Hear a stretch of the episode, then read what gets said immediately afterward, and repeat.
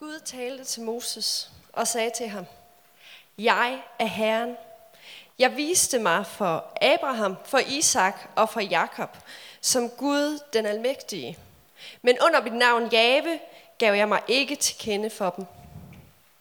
Jeg oprettede også min pagt med dem om at give dem Kanaan, det land, hvor de boede som fremmede. Nu har jeg hørt israeliternes jamren over, at Ægypterne har gjort dem til trælle, og jeg husker på min pagt. Sig derfor til israelitterne, jeg er Herren. Jeg vil føre jer bort fra tvangsarbejdet i Ægypten og befri jer fra trælledommen. Jeg vil udfri jer med løftet arm og under hårde straffedomme. Jeg vil tage jer til mig som mit folk, og jeg vil være jeres Gud. Så skal I forstå, at jeg er Herren, jeres Gud, som fører jer bort fra tvangsarbejdet i Ægypten. Jeg vil føre jer til det land, som jeg svor, jeg vil give Abraham, Isak og Jakob. Det vil jeg give jer til ejendom. Jeg er Herren. Sådan talte Moses til israelitterne, men de ville ikke høre på Moses, for de havde mistet modet under det hårde arbejde. Da sagde Herren til Moses, Gå hen og sig til Ægyptens konge Farao, at han skal lade israelitterne gå ud af landet. Men Moses sagde for Herrens ansigt, Israelitterne vil ikke høre på mig. Hvorfor skulle Farao så høre på mig, når jeg er uomskåret på læberne? Herren gav Moses og Aaron besked om at gå til israelitterne og til Ægypterkongen Farao, for at israelitterne kunne blive ført ud af Ægypten. Tak for det, Louise. Jeg har tænkt, at vi starter med en historietime i dag. Det ved jeg, folk elsker.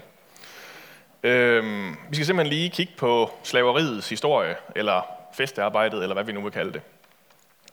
Så I får lige nogle få nedslag. Jeg tænker, at vi starter i det romerske samfund, så kan I lige forstå, hvordan det fungerede, øh, dengang Paulus han levede. I det romerske samfund, så var der et nøje opstillet klasse, øh, klassesystem, og centret, det var ligesom familien. Og i hver familie, så var der en patria protestas, et familieoverhoved. Og han bestemte så over familien, han bestemte over sin kone, over sine børn, over sine børns koner, sine børnebørn, sine nevøer, sine slaver og sine frigivende slaver. Dem stod det ham fuldstændig frit for at disponere over, hvad han syntes, de skulle gøre. Og hvis der var problemer, så var det faktisk også hans ret at få dem slået ihjel, hvis det var nødvendigt. Det var de her patricier, som var den øverste klasse. Så var der også nogle plebejere. Øh, de var almindelige mennesker, som stod uden for det her system. Øh, og det betød, at på papiret, så eksisterede de faktisk ikke. De havde ingen juridisk status. Og de kunne fx ikke underskrive kontrakter. Øh, det kunne de kun, hvis de blev klienter for en familie. Så kunne de nemlig få lov at underskrive på familiens navn, øh, vegne, velvidende, at så var det familien og ikke dem, der nu ejede det, de havde aftalt, de skulle eje. Og det, det var ikke øh, tilladt for dem at stifte deres egen familie. Det var lige et nedslag, og sådan er det egentlig fortsat gennem meget af menneskehedens historie. På en eller anden måde, så er der nogen, der har bestemt over nogle andre, nogen, der de facto har ejet nogle andre. I middelalderen, så hed det feudalisme. I det gamle Ægypten, så var det farve, der havde de her tralle. I Indien, så havde man sådan et avanceret kastesystem, hvor der var helt styr på, hvem øh, der måtte hvad. Øh, selv vikingerne, som ellers sådan var et af de friere folkeslag, tror jeg, når man kigger på det, de havde sådan et system med, hvem der var slaver. Det var alt det, man havde taget til fange og så besejret i krig. Og der var også sådan krigsjarler, der lige styrede, når at, at vi skulle ud og slås. Og der lige var styr på, hvem der bestemt. Så bliver det 1776. Der kommer et opbrud.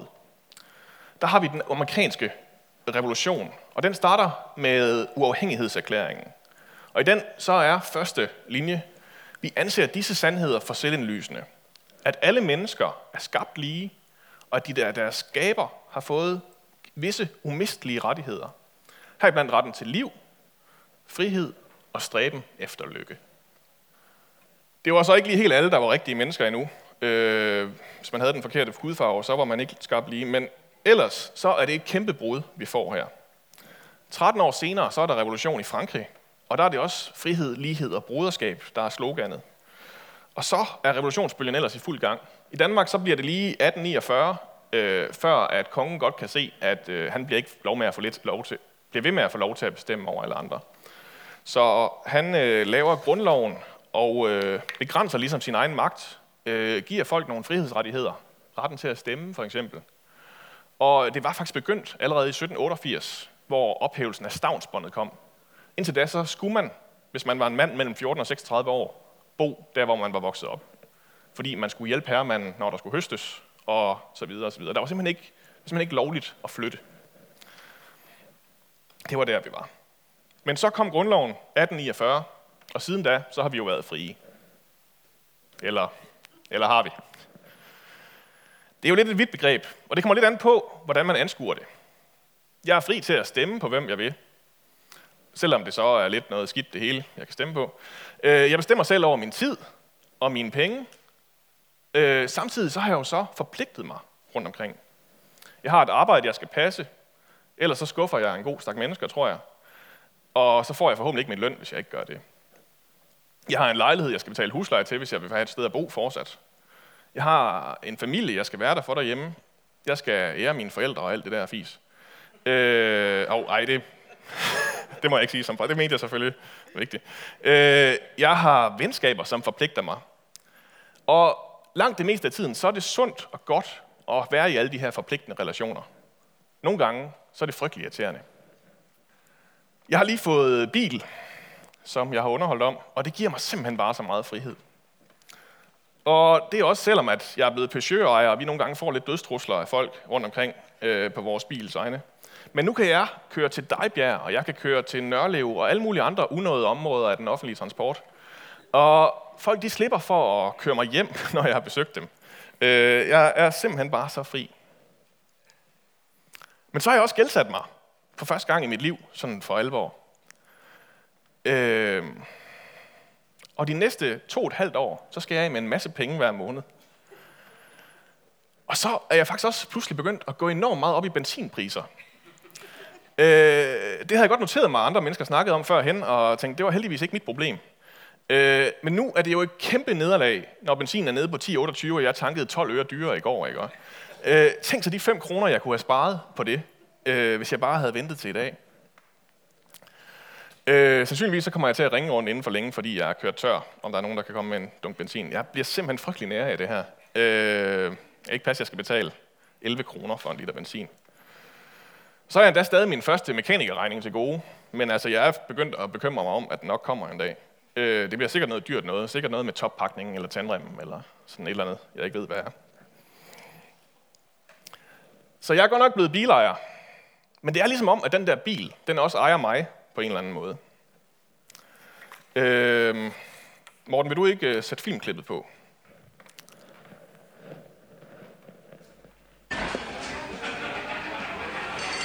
What? Things you own end up owning you. But do what you like, man. The things you own end up owning you. De ting, du ejer, de ender med at eje dig. Det siger Tyler Durden i den her film Fight Club. Øh, og det skal jeg nok lige komme ind på lidt senere. Men jeg tænkte, hvis I lige sådan skal tro på den pointe, købe den, så skal vi lige øh, se den her øh, tegneserie også. Øhm, jeg tænker, det var den nemmeste måde lige at understrege mine pointe på. Starten på 3. verdenskrig. Det er iPhone 5. Vi har besluttet, at den kun bliver lavet i tre eksemplarer. Øhm, den er lidt uddateret, og de lavede heldigvis mere end tre iPhone 5. Øh, men, øh, men den dag øh, kunne det starte 3. verdenskrig. det er der, vi er.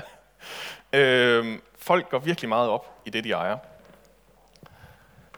I Fight Club, øh, så ender de med at starte en, en Fight Club.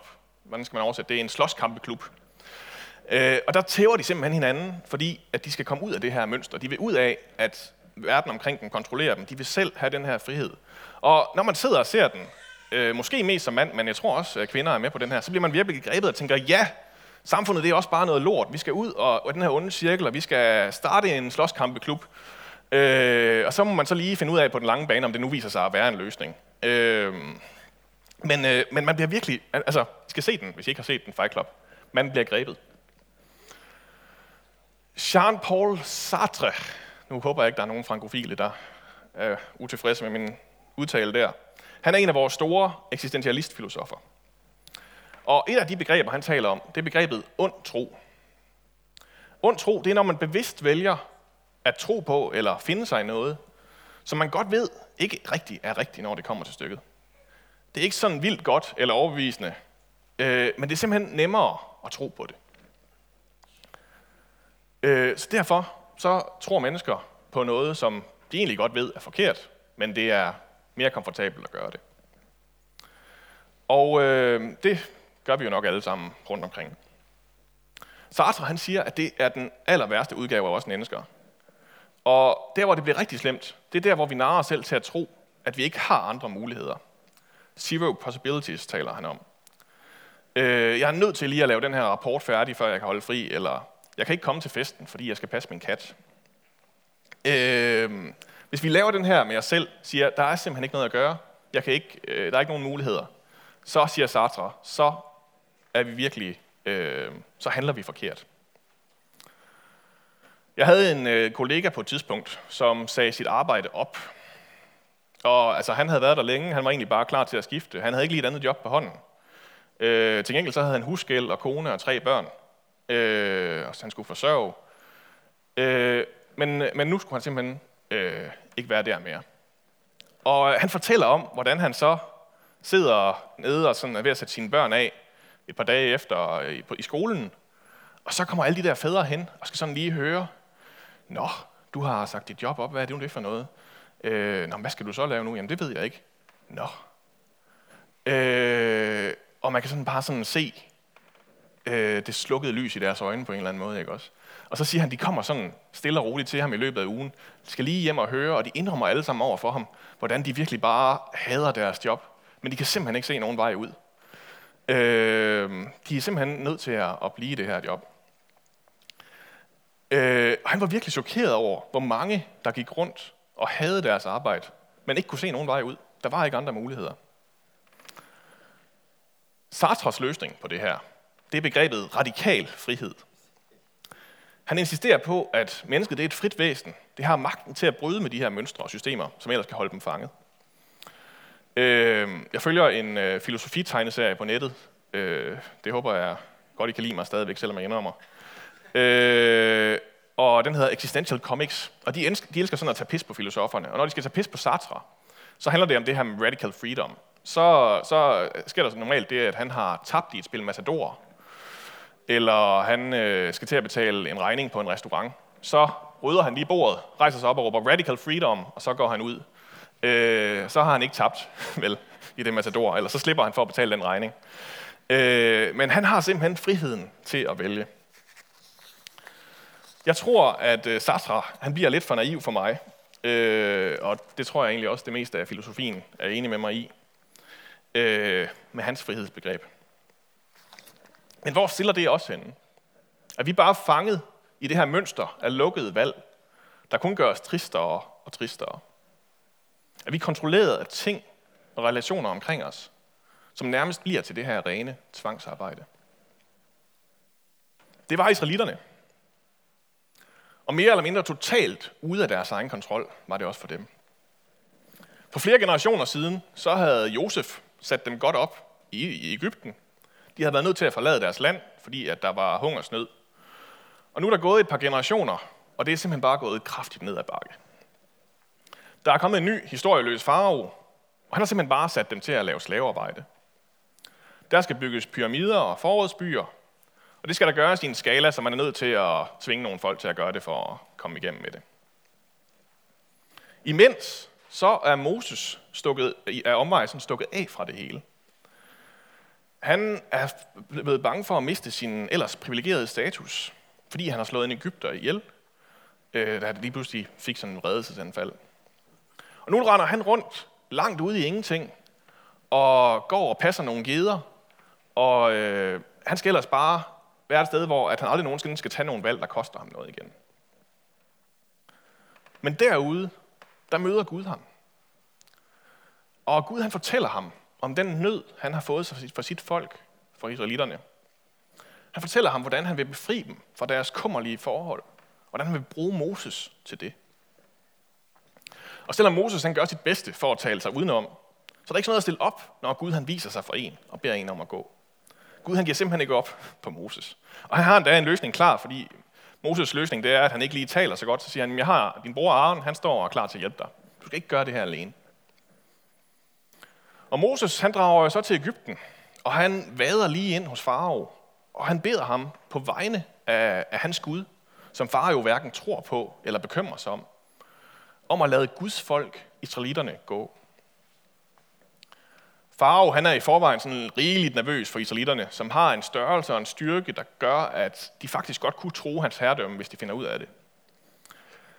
Øh, så Farao han nægter selvfølgelig, og han beder pænt Moses om at skride. Og som straf, så gør han ovenikøbet købet slavearbejdet værre. Flere pisk og højere kvoter, der skal nås.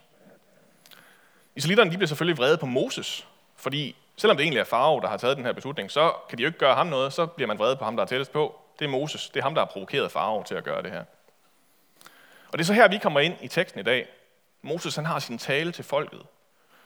Og folket de har mest lyst til bare at knible ham og smide ham ned i et hul, så der ikke er mere bøvl med ham. Men i stedet for, så fortæller Moses dem historien om den Gud, som de helt har glemt eksisterer. Jeg er, hedder han. Ham, der eksisterer før alt andet. Ham, der eksisterer i alting. Jeg er. Han har taget israelitterne til sig som hans folk. For mange år siden så lavede han en aftale. Han sluttede en pagt med deres stamfar Abraham. Og nu har han set, hvordan israelitterne de lider. Hvordan de lever et liv fyldt af meningsløse opgaver. Med forventninger, de aldrig nogensinde kan leve op til. Og med chefer, hvis eneste ledelsesstil, det er at slå lidt hårdere med pisken, når man er ved at dejse om af udmattelse.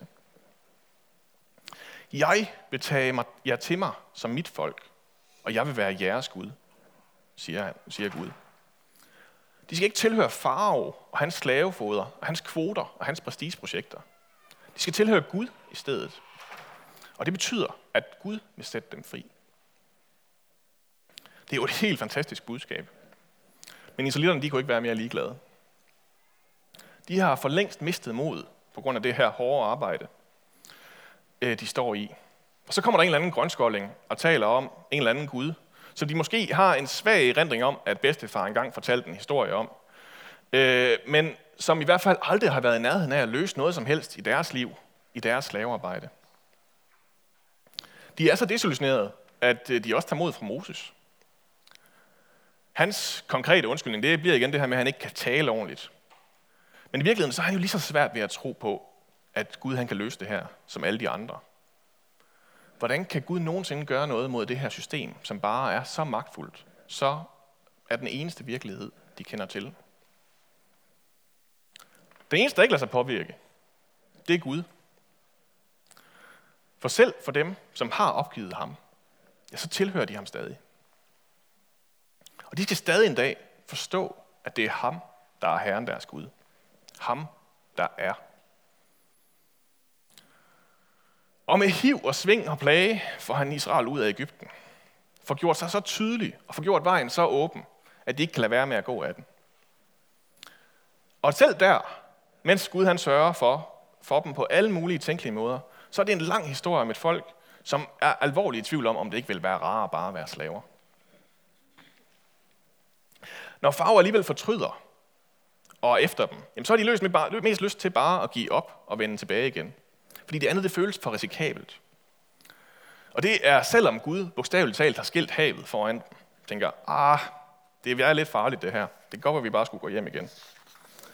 Når de bliver en lille smule sultne, en lille smule trætte, så er de mest lyst til at vende tilbage igen. Fordi der var der ligesom styr på, at der fik man en lille portion grød hver dag.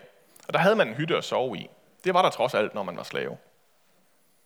Og når de bliver trætte af det manna, det brød, som Gud bogstaveligt talt lader regne ned fra himlen for at gøre dem mætte, ja, så smagte den der fisk og de agurker, man kunne få i Ægypten, lige pludselig endnu bedre. Det står der faktisk i Bibelen, at de savner de egyptiske agurker. Øh, når lederen, Moses, han har været væk for længe, ja, så må de finde en anden Gud at tro på. En, de selv kan bygge. En, de selv bestemmer over. Så de laver en guldkald.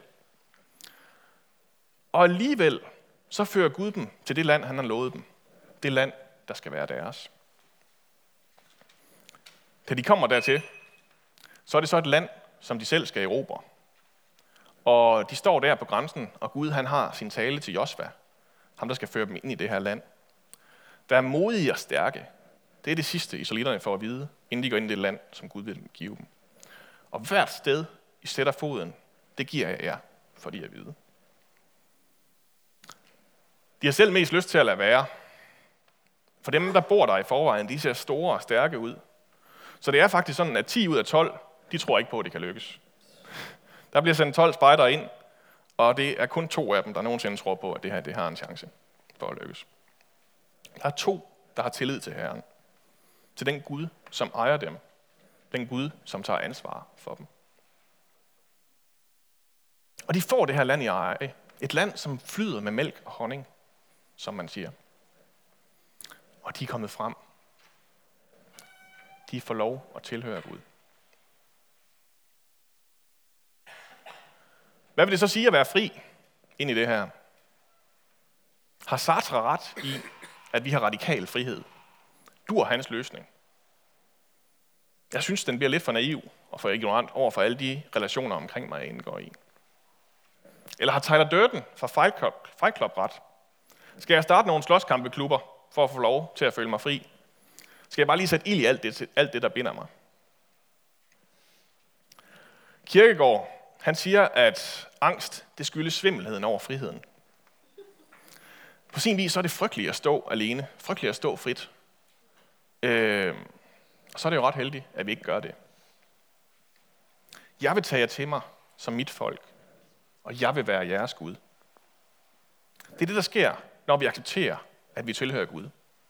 Det er der, den sande frihed, den er at finde. Jesus han siger i øh, Matteus Matthæus evangelie kapitel 11, at vi skal tage hans å på sig.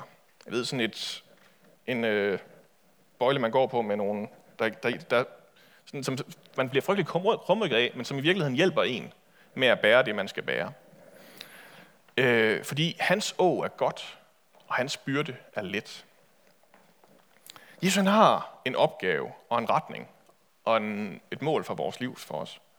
Men hans retning og mål og opgave, den er faktisk let og god for os. Det er det, han lover os her. Paulus han forklarer det på den her måde i Galaterbrevet kapitel 5. Brødre, I blev kaldet til frihed. Øh, brug blot ikke friheden som et påskud for kødet, men tjen hinanden i kærlighed. Gud han kalder os ud i frihed. Spørgsmålet er så, hvad vi skal med den frihed. Hvad vi vil med den frihed. Skal den bruges på os selv, eller skal den bruges på at tjene mennesker i kærlighed?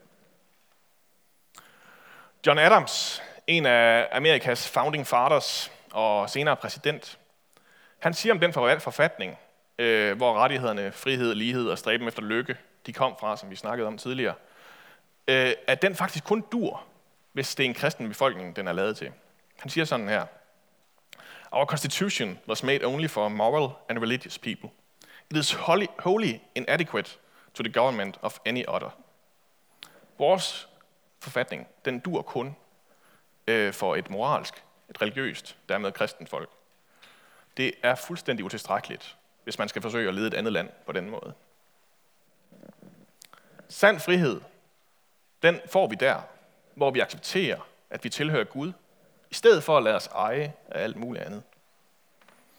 Men enten det så er frihed, øh, nej, undskyld, hvad enten det så er Facebook, eller åndstræbende arbejde, eller den perfekte lejlighed eller hus, eller min egen frygt for at forpligte mig, eller alt muligt andet, som kan få lov til at styre os i stedet for Gud. Hvis man bare har lidt israelit, eller lidt kirkegård i sig, så er man ret ængstelig lige nu. For hvad betyder det? Hvad betyder det at tilhøre Gud, i stedet for at tilhøre alt muligt andet? Og altså, jeg kan ikke sige det bedre end med Paulus. Øh, Morten, smed du ikke det sidste bibelvers på? Brødre, I blev kaldet til frihed. Brug blot ikke friheden som et påskud for kødet, men tjen hinanden i kærlighed. For hele loven er opfyldt i det ene ord. Du skal elske din næste som dig selv. Ja. Far, vi beder dig om, at vi må forstå, at vi tilhører dig. Lad os at acceptere det helt ned i vores krop, helt ned i vores sjæl, helt ned i vores sind. Stop os, når andet begynder at overtage os. Når de gode gaver bliver vigtigere end ham, vi har fået dem fra. Når andre herrer tager pladsen fra den herre, som er god. Og ifører os det å, som du siger, er let og godt. Det å, hvor vi lever i tjeneste for hinanden og elsker vores næste som os selv.